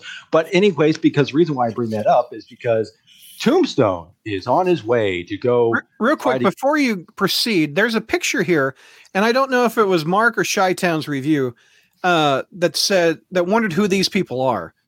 Is that Vanessa and Richard? Who are these two right here? Yes, that's supposed to be Vanessa and Richard, I believe. Yeah. That's I just couldn't tell. That looks like Gwyneth Paltrow. Oh no. See the skulls? See the skulls there? That's supposed to be a flashback when he goes to the catacombs and finds Kindred there, which we still don't expect why would Kindred, you know, in Europe. We don't know who these two are though. I think those were the two guys that Kindred killed or something. I don't know. We never really got a good story about I couldn't make it out. I didn't get it. Yeah, but but in any case, so speaking of, because Kingpin's sold Tombstone, as we remember last time, he says Tombstone's off to basically he's going to try to punish Boomer. He says, Kingpin said Peter Parker was off limits, but he didn't say anything about Randy Robertson, who just so happens to be my good old pal's son. Ooh, this is like, and so he's thinking he's going into twofer. Yeah. And so he's going off to their apartment. And while this is going on, Glory Grant goes up to Robbie and says, "Hey, Robbie, you know how you were basically asking me to look into Janice Link and everything like this?" And I'm saying, "Well, I can't really find anything on her except indecent exposure." This, wink, wink, nudge, nudge. This is like Glory impersonating Wilford Brimley from The Firm. Yeah. You know, not just screwing neither. You know, Robbie. Intimate acts, oral and whatnot. Oral and whatnot. Oh, my God. And whatnot. Oh, right. When Wilford Brimley said that, that was like gave me diabetes. I mean, that was the only good part of that movie. My friends and I, we kept saying that all year long. Right. Intimate acts. Oral and acts. Whatnot. Oh. Yeah. R.I.P. Wilford Brimley. Yeah. So Robbie Robertson, respectable journalist that he is, decides, ooh, scandalous photos that we can publish on page 6. Gimme. And so, of course, journalism. Like, journalism. No, I'm a man of integrity, right? Yeah, let's get these smut pictures on the front page. And so, as he's slowly getting these pictures out, we see Tombstone climbing up the fire escape and acting all like a creeper, like picking over the rim of the rooftop, like as Neil would describe as like a gopher. And he looks like Billy Idol in the Dancing with Myself video, except without the tricks. Mm-hmm. Or he's like Kane peeping throughout the clone saga. And as Robbie pulls out the photo, and as Tombstone peeks over the thing, they go, "Oh my God!" Well, Robbie says son, and in my mind, I heard it like Jerry Reed. Yeah. I said son. I said son. And then Kingpin's like daughter. And of course, we see Randy, Romeo and Juliet, doing their little Romeo and Juliet kissing thing, which I must admit was far more PG than I actually first pictured. Because I knew this was coming. I think we all did. What, you think they were going to be naked on the roof? What, Mike? Well, I did, and then I realized, oh wait, this is a family-oriented comic. So okay, it's too early. I mean, the indecency, the intimate acts, oral and whatnot. Typically start with kissing. Because again, Glory, who remember was Brady's former ex-fiancée, was like, hey, there's some intimate, indecent exposure. Oh my gosh, there. Was Robbie engaged to? I think he was. Glory Grant. One time, remember back in like the early aughts, they had Randy and Robbie, Randy and Glory were dating. I know they dated, but I don't know if they got engaged or not. Let's go to the Yoda. I don't recall being engaged, but I remember they were dating when didn't they walk in on Peter in the. During the Paul Jenkins run was when Peter was eating ice cream in the shower and he was naked. Singing. Yeah. I thought they were dating. And they kept trying to set him up with what's his face? Jill Stacy. Jill Stacy. Yeah. Oh, Gloria and okay. They were kind of back with Kevin in the fridge and Karen. Of course, I remember Randy's first wife, who nobody talks about anymore. They don't. That's true. Yes. Yeah, Randy's a divorcee, isn't he? Yeah. Mm-hmm. Yeah. All right, Mike. Yeah. Any other thoughts on that one before you give a grade? I'm going to conclude by giving this issue a B+, actually, mainly because of that nice little cliffhanger we got. Okay, George, grade A-. Kelly, B. JR, a C. I'm hovering between a C and a B-, mainly because the Jonah and Randy and Robbie scene was so darn fun. Mm-hmm. It didn't have much to do. Well, it's Spider-Man supporting cast. What the hell? It's C+. The rest I didn't really care for. It's Gog. C+. It's all that Gog. I guess it is Gog, man. I just don't get it. Okay, Mike, give me some pros. By the way, before we go there, I want to thank Vinkman. He has a thing about the Webb's thing. He says Peter didn't self-publish that Webb's book. It was published without Peter's permission because all of the photos are owned by the Bugles. So also, thank you for the super chat, Vinkman. Yeah, but he still got paid for it. He got paid. I like what you said, Mike. I didn't think when I read it, Peter's getting paid twice. He's cashing the Spider-Man check. He's cashing the Peter Parker check. Yep, that's interesting. Yeah. Yep. Interesting. Yep. Okay, so, go ahead, Mike. Your pros. Okay, so pros. I like the banter in this. I mean, if anything, and here's the thing. You can tell that Nick Spencer loves writing about Fred, because every time he gets Fred on there, I mean, he just really shines, especially that part where he keeps, even though, it's like a, kind of a gimmick where he keeps quoting like different stuff from pop culture and everything, that copyright infringement stuff and everything like this. And everyone's like, and he makes it, and it's just the way he just comes across this page and everything. I mean, it's like it's definitely one of these good things where you kind of wish that he still kind of wrote Superior Foes or made a Boomerang kind of comic series that so you can get more, because he clearly loves writing it in this issue. And I do like how we're finally getting, as I think George, as I think it was mentioned in the last issue, how we're finally getting this whole subplot about the Romeo and Juliet romance between Randy and Janice, because we knew that scene was coming about at the end where both Tombstone and Robbie were going to find out. And yeah, and it's, even though, yeah, it's kind of predictable how it's going to happen, it was set up really well about how it was simultaneously, the simultaneous reveal of the two of them and everything, how it's, so I did appreciate the fact that they were, and again, even though it's kind of a small side plot thing, that Jonah's interaction, how he was responding, like, oh, I'm in the big leagues now with this, and it's with his website thing, and kind of, again, it's the nice little, thing. So yeah, mainly as a strong thing, it's just the character interactions in here all around, I think, okay, were the strongest selling point. So, who else had a high grade? I don't think it was. That would be that guy up there. Yeah. Kelly, let me hear your pros. What'd you have? My pros? What'd you like? Yeah. I mean, I like Gog. I think biggest pro on here, because the art is a little iffy for me, which is one of the reasons why I'm giving it a B instead of like a B+. Is I like the full page where Peter's kind of realizing, man, why didn't I get a pet? Like, I like taking care of things. I like being responsible for something. And of course, Gog is being held like a baby.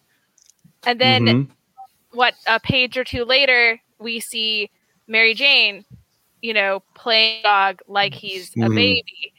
And those are, I know what they're doing here. And so I really appreciate those scenes, because we're getting to a larger part of this. So I'm glad that, like, it's not, I'm glad that part of their history is not being swept under the rug, but I like that Gog is the by proxy baby. Right. It's my biggest pro. Yeah. So you'd think that Spencer is writing the two, that they could be good parents by being the parents of a pet. That's what he's doing? That's how you practice, Brad. I mean, you got to that's how you look. Yeah. I mean, if you get a pet first, and then, that's I guess there is a truth to being responsible for a pet. I guess that is a part of the responsibility definition, which is all Spider-Man's thing. Yeah. I just don't like it. And Mary, I don't know how Mary and Chad, I don't know how I'm going to get to be a follower of Gog. I don't know why I don't like him. I think it's because I had such a bad... You are a follower of Gog. You went to Instagram and hit follow. You are part of the Gog church now, Brad. You are literally a follower of Gog. I think the reason I don't like it so much is because I really don't like that Roy Thomas story from years ago. Yeah, but I think that's my problem of many. So Mary, that's okay. I just like the fact that Gog is Gog is a baby here. Yeah. Oh yeah, very much so. It's like a chimpanzee. It's sort of almost a little bit. Hence the more King Kong reference when he becomes all super big and everything, which was kind of weird by, because I'm not sure if it explained when he becomes big like that, why he becomes more aggressive, as opposed to when he's small, he's like more cuddly or something. But it's it's kind of but oh well. Yeah. Well, other George pros. Before I cover my pros, I want there's an ongoing debate in chat right now, about whether or not Bullseye missed or hit the collar on purpose. Or like, I don't know how Bullseye misses this shot. And I said this earlier. He wasn't trying to kill Gog. He was trying to make him freak out. Make him big. Yeah. He was trying to kill that collar. Yeah, that's why he shot the collar off. Yeah, Bullseye never misses except Daredevil, except when he's fighting Daredevil. That's the only thing. Yeah. So yeah, the whole plan was to have Gog go berserk and possibly kill Boomerang and Spider-Man, or just make a big scene and bring heat down on Boomerang. That was the plan. That's why he missed, and that he didn't miss. He got exactly what he was. Hence why the cops were also there, just conveniently to go there, so they know that he would be, that they would have an excuse to be like, oh, now we get to really try to arrest Fred because he's got a dangerous alien monster on loose. Yeah, that was the whole plan. Knock the collar off, make him go full donkey Gog. Donkey Gog. Donkey Kong. So look, so, you're doing them now too, George.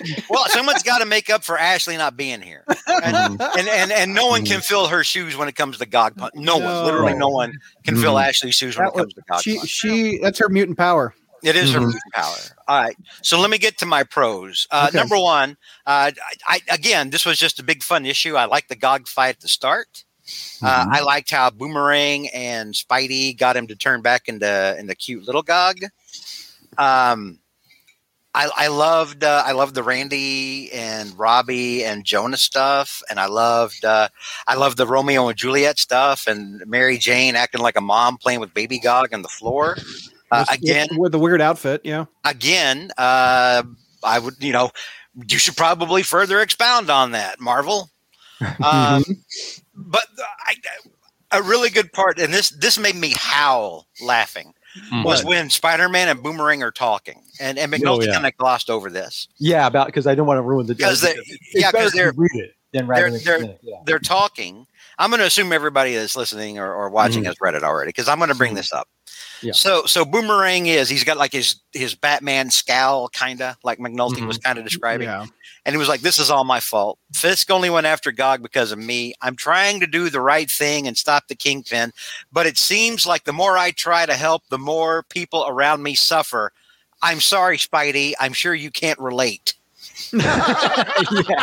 I died laughing. And just a blank look on Spider-Man's face. I guess I looked over that. That's pretty good. Oh, my God. Yeah. And then he flies off the handle to go get the man with the ass. Oh, yeah. That whole scene was hysterical. When I was reading that whole scene, like everything. Oh, my God. That was, I loved that. That was beautiful. Yeah. I really like this. I enjoy how much of Glory we're seeing in the issue. Oh yeah, I love Glory. Because I love Glory. I can never get enough Glory. Right. And I loved her role at the paper though. She isn't like a secretary. Wilford Brimley. Duh. Yeah.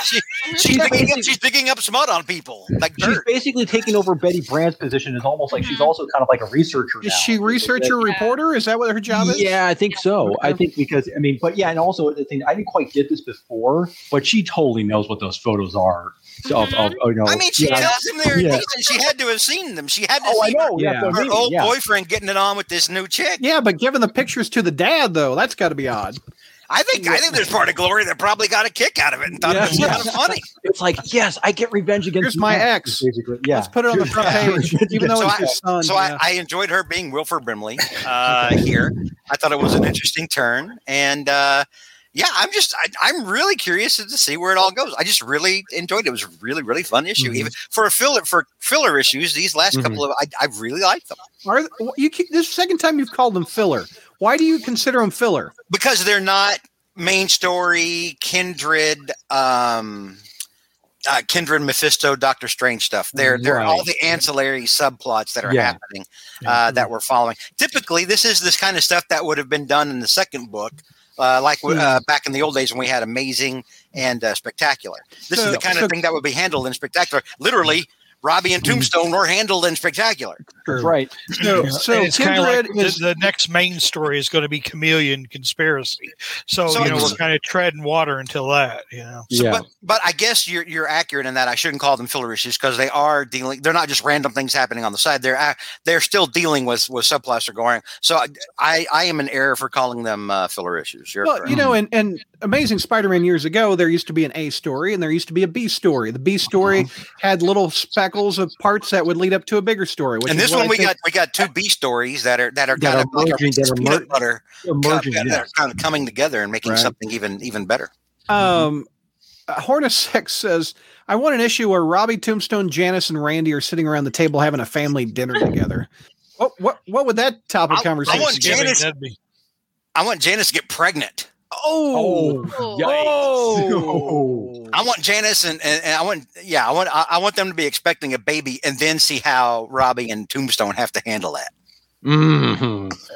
Man, I think George is calling it now. I think that could happen. Then that would entwine. Oh, I would love that. Oh my God, would entwine the Robertsons and the Tombstones forever.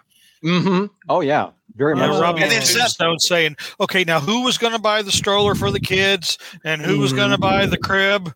All right. And then they're always arguing about the kid's future. And then like some weekends, like the kid goes off to stay with Grandpa Robbie. And it's like Meet the Fockers, only with Tombstone. And he learns the news business. And then some weekends he goes off with Grandpa Lonnie and learns crime. Like maybe he starts him off breaking into cars or running a con or like a dice game, something like that. Here's the thing, though, if that actually would happen with Janice getting pregnant with Ryan Randy's kid. Would basically Tombstone basically decide, oh, we're going to have a shotgun mafioso wedding? Yeah. That'd be a cool story, though, man. I'd like that. Oh, it would, yeah. Thank you to Josh for the super chat. He wants to know our favorite and least favorite Nick Spencer story so far. Oh, favorite one. I'm trying to think. Least favorite's 2099.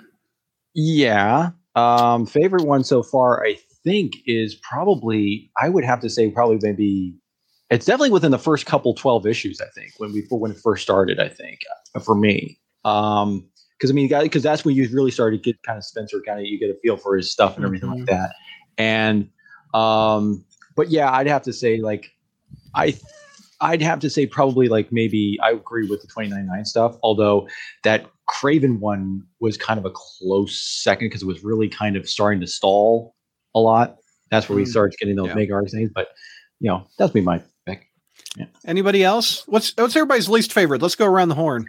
So we got two 2099s on the table. That thing, was it with Craven? Yeah. The thing with Craven. Last Rites? Or First Hunt or whatever. I wasn't a fan of that. My favorite one, I think, would be Spencer's first issue where he fixed 85% of the stuff that Slott had screwed up over a decade. Yeah. Mm-hmm. And then the last month, the one where I gave the A+++. 60 plus. ASM 60. Yes, that was great. Yeah, that was a really good one. So I would, and the ones with the Sinister Syndicate, with all of the all females, and I thought that was really good. Yeah. I thought that was really, really well done. Kelly, how about you? I agree with everything George said.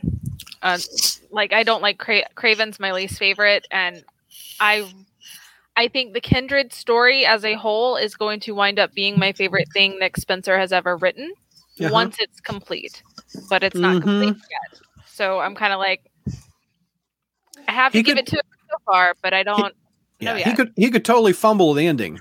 He totally could fumble it. And you know what? I was thinking since the last podcast we did, because even in the last podcast when we had that Doctor Strange Mephisto payoff that all of us made faces over, even then when we were talking about that, we even brought up the fact that like it's not going to be addressed anytime soon. And we were right. We knew it already. We shouldn't be shocked that we were correct. We already knew that.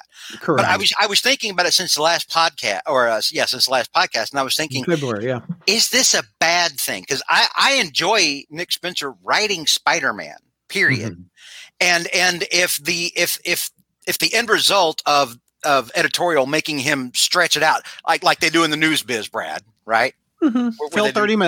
Where they do stretch like this. I think this is the floor sign, right? Yeah.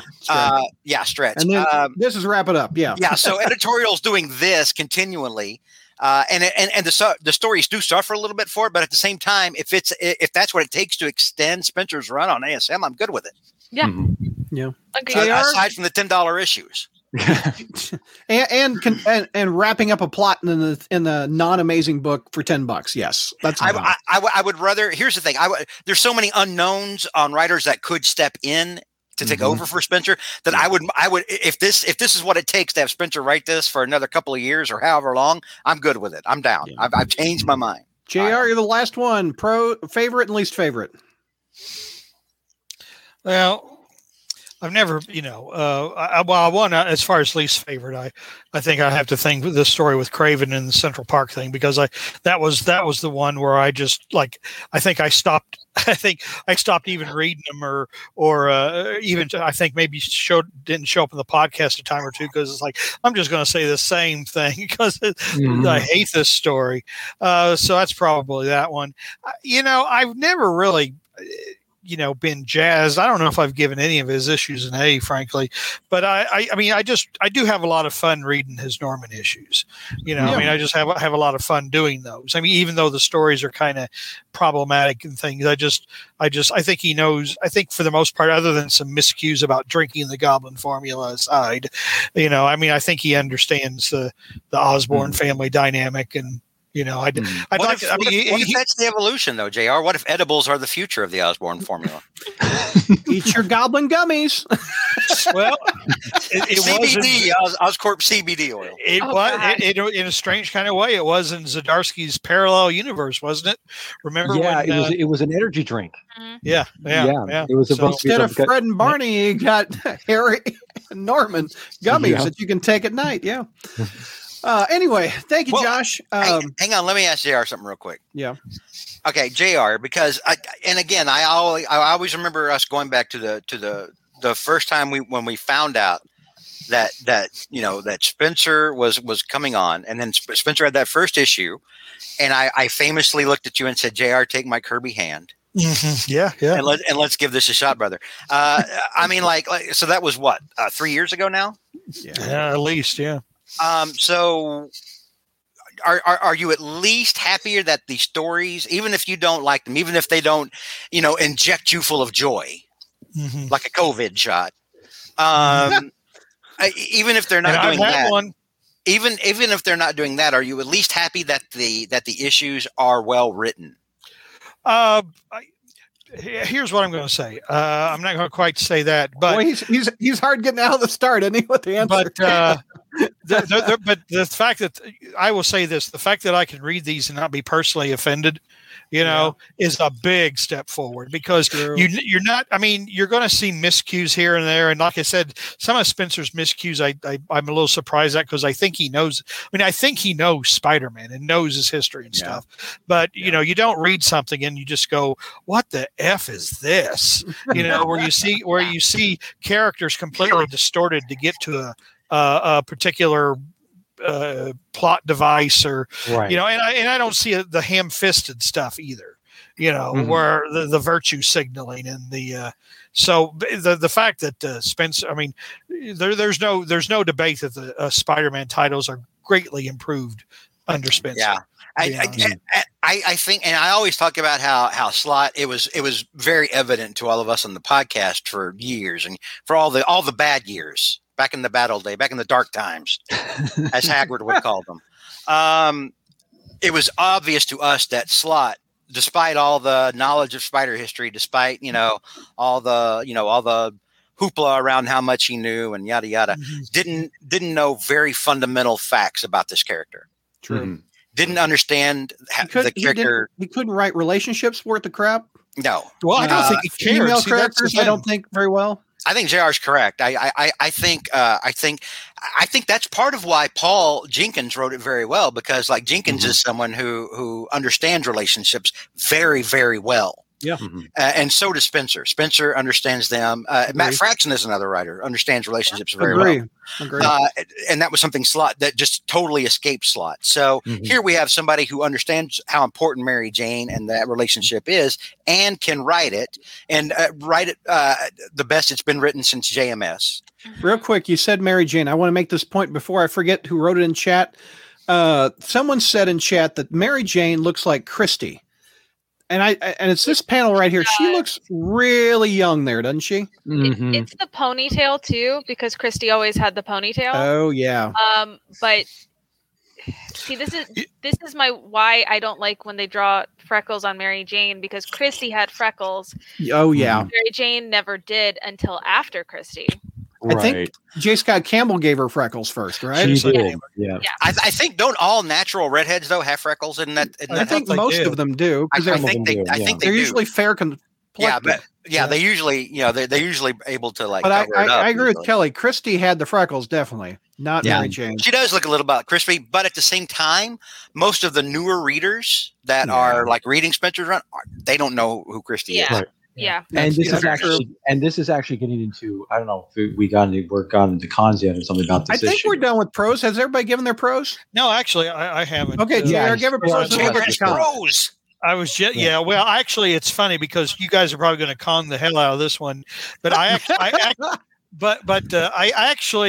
was just about to jump in because I agree she looks a little too young, and I agree she looks a little off. But I actually liked that Mary Jane because I like the girl next door look. She has just with the bright green eyes and the freckly face, you know, because so much, too much effort was, you know, over the years has made her, and it's not so much that one, but the one with the close up of her face, that one. Yeah. Even though she looks a little too young or whatever. I do like the freckles, and I, like I said, the green eyes, I like her looking more like the girl next door rather than the supermodel or the like sex darling. Yeah. You know, the supermodel that for whatever reason Howard Mackey decided to make her again, and then the sex toy that Todd McFarlane and Eric Larson turned. Eric Larson into. Really made her a sex toy. During I just like this. She's beautiful. But she's not, you know, a plastic supermodel beautiful. She's true. The girl next door. And I really thought that, I mean, whatever else might be kind of funky or off, you know, that kind of came through. So I did like that. But that was my prime. That was my, primary probe. I had did that warm your heart, JR? Well, no, that's pretty well. That's a lost cause. You know, that your pretty cold well black cause. Heart was it warm slightly? No, not hardly. It hasn't grown three times its size. By the way, if you ever go into the goblin gummy business, gummies. Mary's down, JR. Goblin gummies. Goblin. Oh, there gummies. We go. There we go. That's what Norman would have made with the green, you know. So. Yeah. Okay, cons. Mike, let me hear your cons, sir. Okay. I think it's mainly because my biggest cons of this were Patrick Gleason's art. I think there were times where he kind of seemed to be almost like a discount Roberto Ramos in a lot of panels. And also, I don't know if maybe it's because of what the color choice is or the inker, but especially when you kept showing that Mary Jane thing, it looks flat. Like, there doesn't look like it has a lot of, like, you know, depth or to like it. the mighty Marvel manner, art in the mighty Marvel manner. Like right. Draw the Marvel way. Remember with like all dynamic. Which I have that book too. And it's almost like there's a washed out look to some of these panels and everything. Oh, and there's also big aside from that Kingpin with the shadow looked like he was wearing. Oh yeah, the sunglasses that didn't work, did it? No, it's either over inked or it's not inked enough. It's just it's meant to be like a menacing picture, like, you know, like he's kind of brooding over it, and you can't see his eyes, you know, because they're shadowed by his brow. What were you saying, Kelly? I was just gonna say, to me, it didn't look like sunglasses. It looked like someone watched too much JoJo, which is an anime about male modeling. And that's literally how it's drawn. Because when I think Kingpin, I think male model. Yeah. No, I think it's because in certain anime and everything, where they forcibly black out the eyes to make it look like they're like really like angry or whatever it is, like they're, you know, and all that stuff. It didn't work here. Which also brings me to the other scene, but the Kingpin Kindred scene. I didn't really care for that. Because again, it's like referring back. It's a repeat of what he did before in an earlier issue, and also it's still kind of vague. And I was kind of joking about how his moratorium on Peter, you know, is still in effect, even though he's got Kindred supposedly where he wants him. But it also brings up the question too, and maybe this is something. Maybe you could correct me if you said it straight here, George, because I remember way back when with that scene where Kingpin bows to Kindred. Well, now that we know that Kindred is Harry Osborn, would he really be doing that? I don't know. I mean, Craig doesn't know who Kindred really is, but even so, it's kind of, you know, to me it just is. It doesn't sit right even more so now. Well, than it did I remember at the time it happened. I remember objecting to Kingpin bowing before anybody. Because it's just not in the Kingpin's nature. But at the same time, if there's somebody he's bowing to, if he believes they can actually bring back his dead wife and son, true, yeah. Then I think that because Kingpin would do anything, as he's proven, as he's shown many times, even during the thrice damned god awful clone conspiracy and the Spider-Verse movie that you've not seen, that there's not much that he wouldn't do to get at least his wife back. That's true. Yeah, his wife is actually his weak spot. Kryptonite, yes. As Daredevil found out, has exploited often. And that's something I've always liked about Kingpin, to be honest. The fact that because it humanizes him. On a level, it does. Right. Right. Here, real quick before we go, Venkman, thank you for the super chat. He says, "I haven't given my cons." Oh, here now, we're going to get to cons. I want to get these super chat thank yous going. I've been thinking Venkman every time he puts one. Brought to you by the Goblin Gummies and Oscorn. Is there any other super villain in the Spider-Man universe that could have a food product? Because we've given Norman twice. What would Doc Ock's food product be? Calamari. I don't know, but Scorpion would be breakfast cereal. Scorpios. Kelly, you got any food products that you can think of, or JR? Or Mike? Well, Vulture might have, things like Preparation H or denture cream or something depends. Like that. It depends. Yeah, Venom's maples. How about Venom's maple syrup? Venom. Because then you could get to my dream plot where Aunt May accidentally pours some of this Venom symbiote on some wheat cake samples, and then she becomes a new Venom. Oh. Oh. I will say I do think Aunt May could give Aunt Jemima a run for her money, but that's not a villain, really. There we go. Right. You can't put Aunt May on a bottle of syrup. People are going to complain about her white privilege. Oh, let's not go down this road. Oh my God. Okay. No. I'm out. You don't want to get demonetized. You can't make anything work on a brand now unless it's just like a tree or a field of flowers or something. But Uncle Ben still has his rice. No, they've already said they're getting rid of Uncle Ben. They're done with Uncle Ben too. Yeah. Yeah. Oh. Josh Nelson says, hearing the panel's disdain for Hunted is awkward because I wrote a 10 best Spidey stories of the 2010s article in the Crawl Space back in 2019 and named it as my favorite of the entire decade. Just because you write it on my site doesn't mean I agree with you, Josh. Everybody's welcome to their own opinions. I mean, the heart wants what the heart wants, man. If you like it. I mean, you only get one run in this life, man. If that's your thing, then run with it. No one's stopping you, bro. Hop on and ride it till the horse dies. Yeah, scream it from the rooftops for the rest of us. Unless you're awful. Hindu or something, then you get more than one shot, I suppose. But, I would rather suffer hemorrhoids than have to read Hunted again. Oh, there you go. Vulture hemorrhoid cream. There you go. It is weird, though. I want to point that out. It is weird that Venkman drops that as a question, and then all of us answer with the same thing. Like Hunted wasn't like shed bad. It was just it just went too long. It just went on too long. It went on too long, and it just didn't really work for me. Yeah. Yeah. Okay. So Shed was an example. Although Slott didn't write it, Shed was an example of that type of story that I hated. That Spencer has not repeated. Shed, he doesn't tell those. Yeah, he doesn't tell those kind of stories where you're literally led to believe. Spencer doesn't do these things where he tries to lead you to believe that something happened, and then, oh no, I didn't mean you to take it that way. That was just your sick imagination. Yeah, there was no Van Lente. Before I get back onto the con game, I the comments are cracking me up. Mary says, "Craven protein shakes." Adam goes for the joke we've done before, Ben Reilly flour. Doc Ock, Hornacek says Doc Ock would have Cinnamon Toast Crunch with the shrimp tails that we saw in the news last week. Mary also says Venom Spice. Mysterios. Mysterios is better than Scorpios. I think Dr. Octopus's cereal, if you've ever watched Robot Chicken Star Wars stuff, they once did a commercial for Admiral Akbar cereal. Mm-hmm. And it was like, ooh, real marshmallows. Ooh, real imitation crab. That's a trap. Your tongue can't repel flavor of this magnitude. Okay. Robot Chicken Mike, Star Wars. Give all your cons? Yeah, they are. Okay.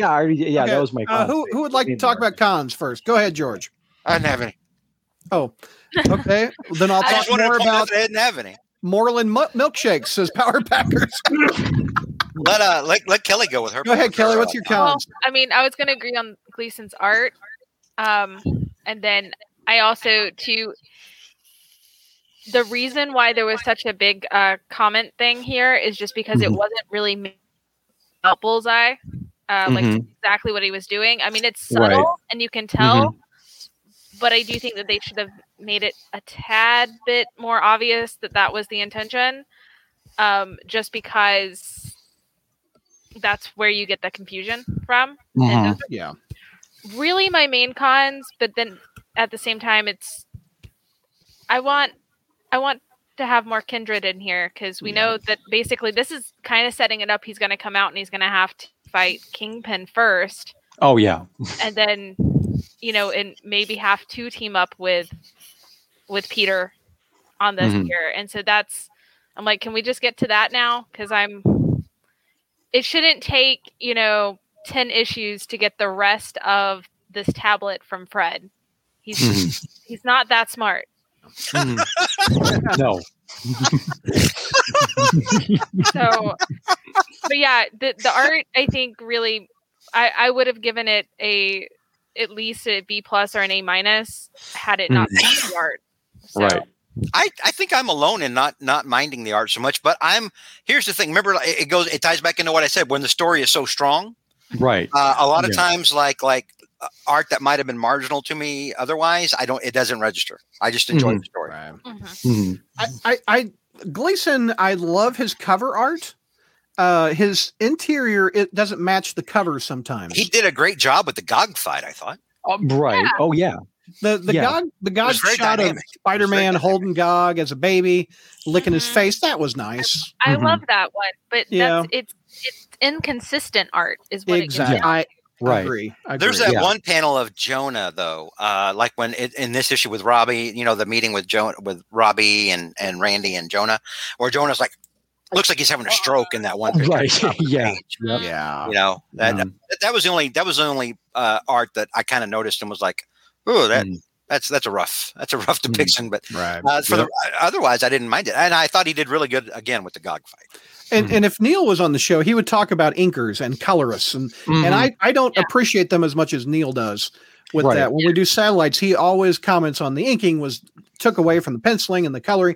And I guess I don't separate it all. I just take it as one big picture. Well, the inking and coloring is very important. It is. That's why I brought up the thing. It's like, if you do, you know, again, go back to that Marvel method thing that George referred to. It's like, if you put too much or you put too little, it really affects the art in general. So, like George did the peanut butter and chocolate analogy. Sometimes it's not a Reese's cup. Mm-hmm. Sometimes it's something not as delicious. Inking and comics fandom it typically does not get the reverence that it deserves. I would agree. It really doesn't. It is not an easy job. It's very skilled. It's also why I say art, and I try not to like super blame Gleason for it, because I don't know his pencils. I only know the finished artwork, and I know like I think any artist has done pencils and had a different inker can tell you if you don't get along with that inker or you know, they're just their art styles are too different, it's going to turn into something else than what it started off as. The inconsistencies might not be on Gleason, it might be on the inker, it might be on the colorist, but the thing is that this art team that is on these books right now has inconsistent art. I agree. It's why a lot of artists only work with like one inker in particular. Right. Yeah, like Byrne and Terry Austin worked a lot together. It's that important. Yeah. I would agree. JR, cons out of you, sir? You know, I still always bring up the fact, you know, when Bullseye is going, I'm going to miss him so much and stuff like that. It's like, you mean Boomerang, but Boomerang, not Bullseye. Who did I say? You said Bullseye. Bullseye's not talking to his gun. What? I'm going to miss the little gun so much. Yeah. You know, there's one. I mean, everybody seems to forget that Fred Myers is Australian, and they also seem to forget that he killed Jackpot's husband right in front of her. They also seem to forget he's tried to kill Spider-Man on more than one occasion. Spidey seems to have forgotten that. I don't know. I mean, again, this obviously Spencer loves this character. He's not writing that Bullseye. Gosh darn it. He's not writing that Boomerang. He's writing this Boomerang character that he created in Superior Foes. But it's still kind of hard to reconcile that they're the same character. The thing with Jonah saying, "Oh, Robbie, you think you're better than me," just didn't quite seem right. I mean, I can kind of see. I can kind of see all the time, JR? No, they did. They did, but it didn't get to the almost childish "you think you're better than me" level. I mean, it was an approach. They each had different approaches to the news. Robbie has always been a hard journalist, and Jameson's always wanted to go with the muckraking stuff. Jameson wasn't always a muckraker. No, Jonah has been, and this is kind of. Again, I don't know how Spencer's opinion about Jonah, for example, but Jonah in the past has been portrayed as a great journalist who has one Achilles heel, Spider-Man, and exactly, and the whole, he can't get over that. And how inferior Spider-Man made him feel, and how inconsequential Spider-Man made him feel, and also how he took that away. And how that Spider-Man didn't take, but I did this whole thing, Brad, where he's feeling, oh, Robbie, you think you're better than me. That doesn't jive. I just don't see them having that kind of disagreement or conversation. But and see what else here. Oh, I'm sorry. Go ahead, Jared. No, I was about to. But Jonah's not always consistent. But sometimes I think some of these writers forget how to write him. I mean, the same Jonah that paid to have the Spider Slayers created is the same Jonah that later wrote an editorial admitting it and admitting he was wrong on it. Yep. Mm-hmm. So and owning up to it. So I mean, Jonah's complex, and Jonah can swing a lot of ways. I do want to say one thing. Well, I mean, not that way, just, but I do want to say something about Fred and the way Fred's been depicted in the past and the way Fred is now. A lot of villains do have story arcs where they go from crime to maybe not a hero, but at least not as bad. Sandman had that, and in fact, I preferred the rehabilitated Sandman. We talked about that before. I like that. It gave him an arc. It was a success story. It was where Spider-Man could look at it and say, you know what, I finally had an impact on this guy, and I maybe made him see things differently. And John Byrne and Howard Mackey took it away. Yeah, they totally ruined it. But I liked all the stuff that had been done with Sandman before. Let's not forget, though, there's other Marvel heroes that started off as villains. Hawkeye, off as a villain. Black Widow started off as a villain. So, Prowler. I don't think Prowler's a murderer, but Prowler, and let's not forget, I want to forget it as bad as Spencer and everybody else right now does, but I mean, look at the damage Slott did with Black Cat. Mm-hmm. Black Cat is a mass murderer. Unfortunately, but I Slott, yes, I'm happy to forget that, but I mean, it doesn't change the fact that it happened. Spider-Man's a murderer under Slott too, with Doc Ock taking, what was the guy with the metal head? Massacre. Well, I don't know. That's Doc Ock. That's not Spider-Man. It was just done in Spider-Man's body. I don't put that on Spider-Man. Mm. So I mean, so he's not responsible for that. Peter's not. No. Yeah. Yeah. It wasn't Peter doing it just because it was Peter's body. It's funny though. Does the world realize that Doc Ock was in Spider-Man's body? Because the world should remember Spider-Man putting a bullet through some guy's head. Exactly. So no, it's but like George said, though, we want to forget that because that was just we do. Stupid. And again, I don't put the murder that Doc Ock did in Spider-Man's body on Spider. It's because it wasn't Peter Parker. Mm-hmm. I mean, Doc Ock was just using a body. I mean, he was using Parker as a meat suit. Mm-hmm. Ooh. Well, I mean, it's true. Suit. Did he get that from Stegron? Stegron with his meat gun? No. So, but to end my point, that's what I'm saying about I don't have as much problem. Yes, Boomerang was a hired killer and did kill people back in the day, but villains can evolve, and when it happens, if it's interesting, we should. But Tombstone, he was also a vicious killer. I mean, he was. I mean, he was. I didn't really see anybody. I didn't really look at that and say, this guy's eventually going to cry on Spider-Man's shoulder over a pet alien. Yeah. No, I don't disagree with you on that point. I'm just saying it is possible for these characters to evolve. Well, that's a wrap on that episode. I hope you liked it. One more time before we wrap it all up, I want to remind you about patreon.com/crawlspace. Log on there to get exclusive thank you content, which one of them is the Spider Satellites, where we review all the books that aren't amazing on that episode. That's a thank you to people that help support this podcast and our website each and every month through Patreon. There's also several other podcasts that are up there that are fun to listen to that I think you'll get a kick out of. But again, it's patreon.com/crawlspace for exclusive content and also support things you like this podcast. Thanks for listening, everybody.